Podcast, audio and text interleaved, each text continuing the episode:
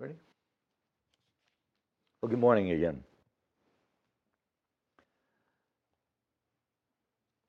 When uh, I first moved to Troy, we happened to move next door to uh, a couple that were uh, both teachers, and he, within a couple of years, became a principal of one of the schools over in Bloomfield. And uh, anyhow, he and I both enjoyed drinking beer. And so there were many a, a, summer evening when we would sit on our patios, either his or mine, and, and drink beer and commiserate. But mostly we like to talk about God stuff. Um, he had been raised a, a, Church of the Brethren, otherwise known as German Baptist. They're one of the peace churches, along with Mennonites and Quakers, uh, up in a small little town up uh, northwest Michigan.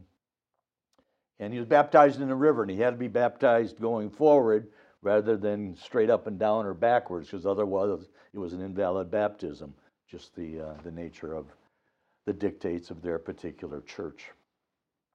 And I was Presbyterian at the time. His wife was Roman Catholic. They were raising their kids Catholic. So we would sit out back and, and drink and we'd uh, talk theology. And uh, this quote that I'm going to give you sounds like something that he and I would conjure up some night, uh, being kind of inebriated, we'd come up with something like this.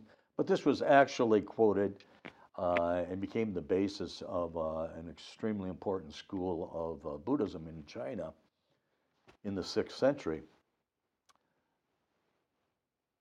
Other than the devil, there is no Buddha. Other than the Buddha, there is no devil. Sounds like something heretical, doesn't it? I mean, it's somebody somebody is drunk. They've, they've had too much sake or soju or something. There's something wrong there. And I'll explain it a little bit uh, uh, more in depth later on. I watched a meeting, a movie the other day called Winter Meeting. I love watching old movies. This was a 1948 movie on uh, Turner Classic Movies. And it had Bette Davis and uh, Jim Davis.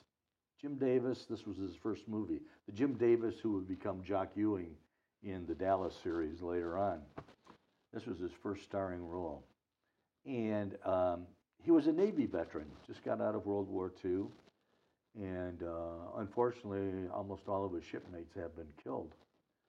And he can't understand why it is that, that he survived. There's no reason for it. And um,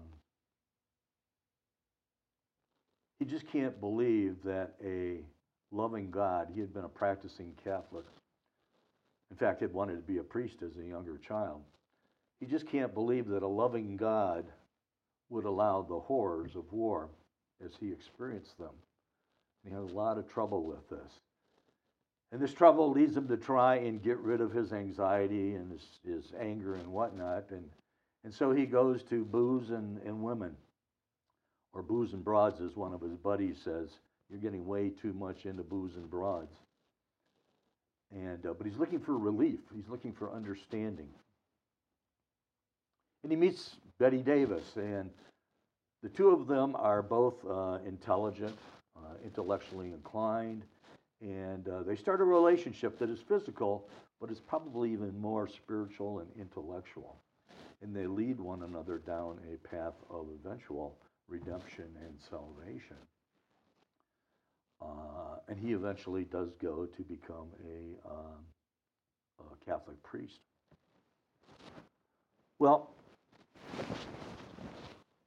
the movie talks about, you know, the, dif- the differences between the good old, you know, the spirit and the flesh. You know, how we we, we want to do this God stuff and whatnot, but the flesh just keeps holding us back you know, all of our desires, all of our wants. Uh, how do we reconcile this? There seems to be a, a dualism that we live in the midst all the time. You know, God stuff is over here, and the profane, everyday stuff is over here, and never the twain shall meet. You know, it's like there's this great gulf between God and, and humankind. And uh, creates a lot of anxiety in our lives, and we do various things to, to try and lessen that anxiety. One of the things that um, that Gary and I, his my next door neighbor, his name happened to be Gary too. we were both interested in Eastern religions. We didn't know a whole lot about them, but we we're both interested in the approach that Eastern religions took. That rather than God out there and humankind over here, God grows out of humankind. It's a whole different approach. Everything is from within rather than from without. And uh, as I went on my path and eventually started doing retreats and, and whatnot, he became more and more interested. Unfortunately, he also became uh, more and more uh, involved in alcohol and eventually uh, died from uh, his drink. Within the context of Buddhism, there's even a dualism, even though we talk about the divine and the, the physical being one and the same. The great monk and Indian philosopher Nagarjuna lived in the second and third century in India. And he postulated what he called the two theories of reality, or the two truths. The ultimate truth is that everything is empty of existence. There is no self. Everything is fully independent or interdependent on everything else, fully dependent on everything else. And then he developed the second truth, which he didn't know if it was real or unreal, but it's our conventional, everyday truth. You know?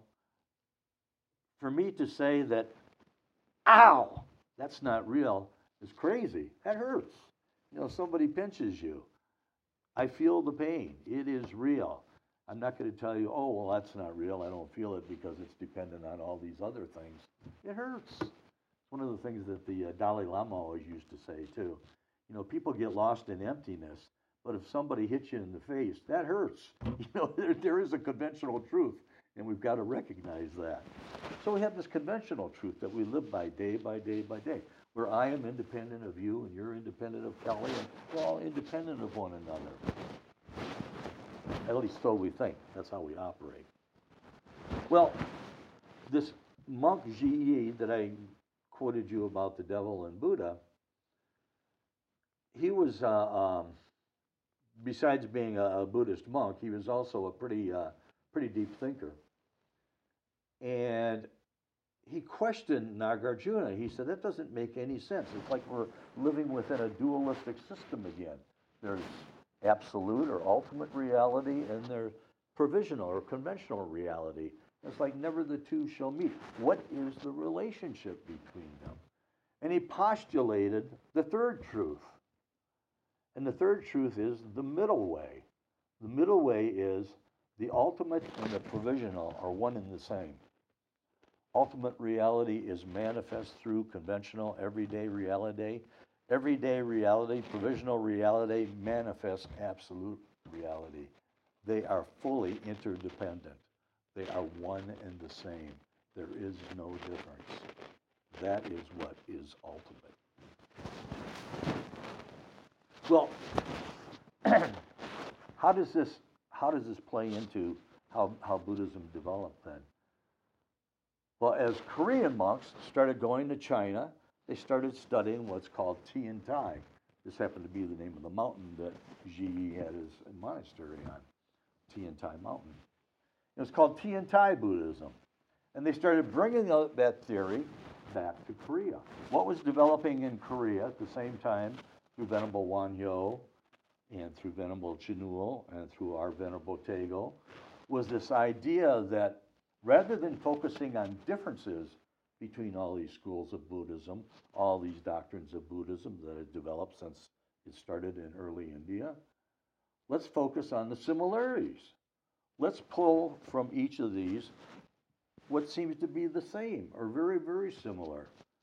And Korean Buddhism developed a whole unique approach to looking at Buddha Dharma. And Korean Buddhism although it's much closer to Chan Buddhism in China, is really different from Zen Buddhism in Japan.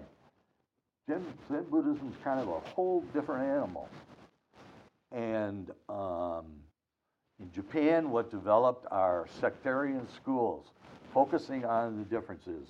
We got the Zen school, we got the Pure Land school, we got the Tian Tai school, which is called Tendai, we got the esoteric school. And they are independent of everyone else and don't have a whole lot to do with all the other schools.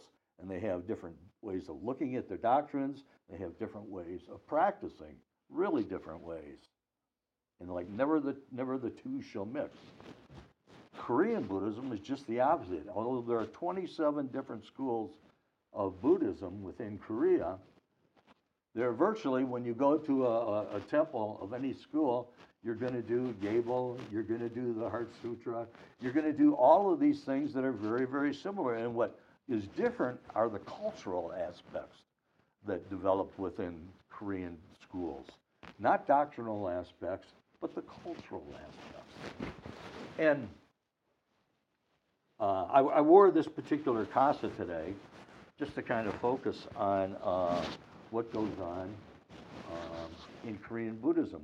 In uh, 2000, uh, 2001, I guess it was, I decided to fly out to California, and there was a, a retreat being led by a Korean uh, Korean Buddhist clergyman, a chanting retreat. You chant uh, Kwanseum Bosal all weekend, except at was being held at a Soto Zen Japanese monastery.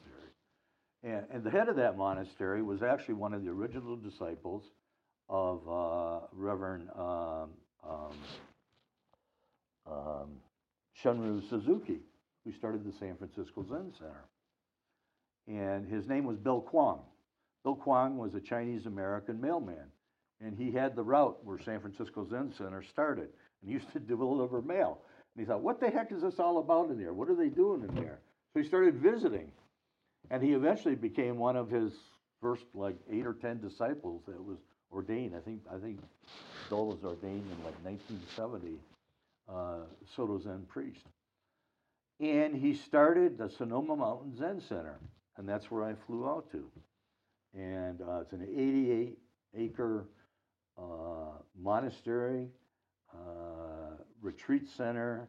Uh, they practice every day and it's right in the middle of wine country in uh, Santa Rosa, California, Sonoma County. And having been experienced with Korean Zen, uh, I was a little bit shocked when I got into the Dharma Hall in there because their altar was probably about a third the size of ours, or just like a little a little box that was there.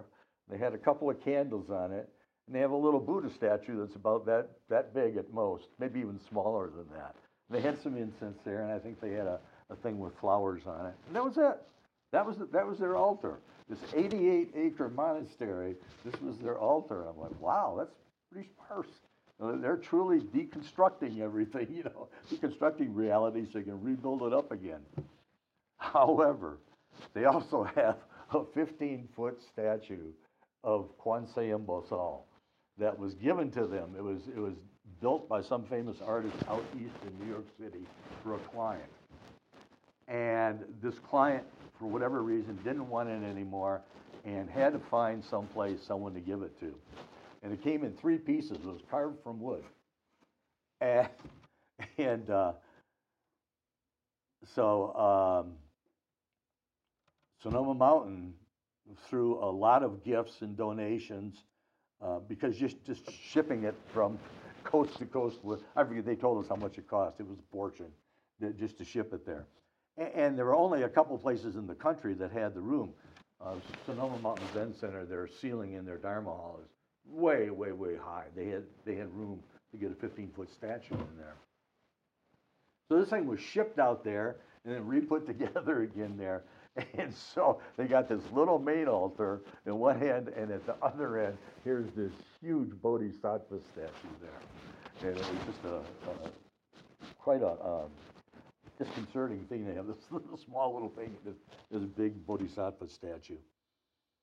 So anyhow, we, we, we circled around the Bodhisattva statue most of the weekend chanting Kwanseum Bosal. Kwanseum Bosal. And I could barely, none of us could barely talk by the time the retreat was done. But that was our practice for the weekend. And um, much uh, starker, you know, everything was essentially black and white.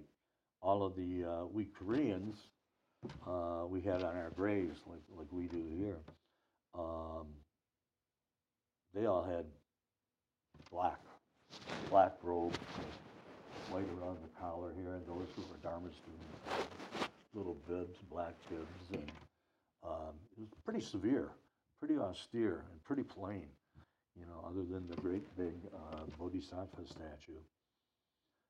But it's the way it's practiced because of the fact that Zen schools in Japan are completely sect- sectarian and they do it this way.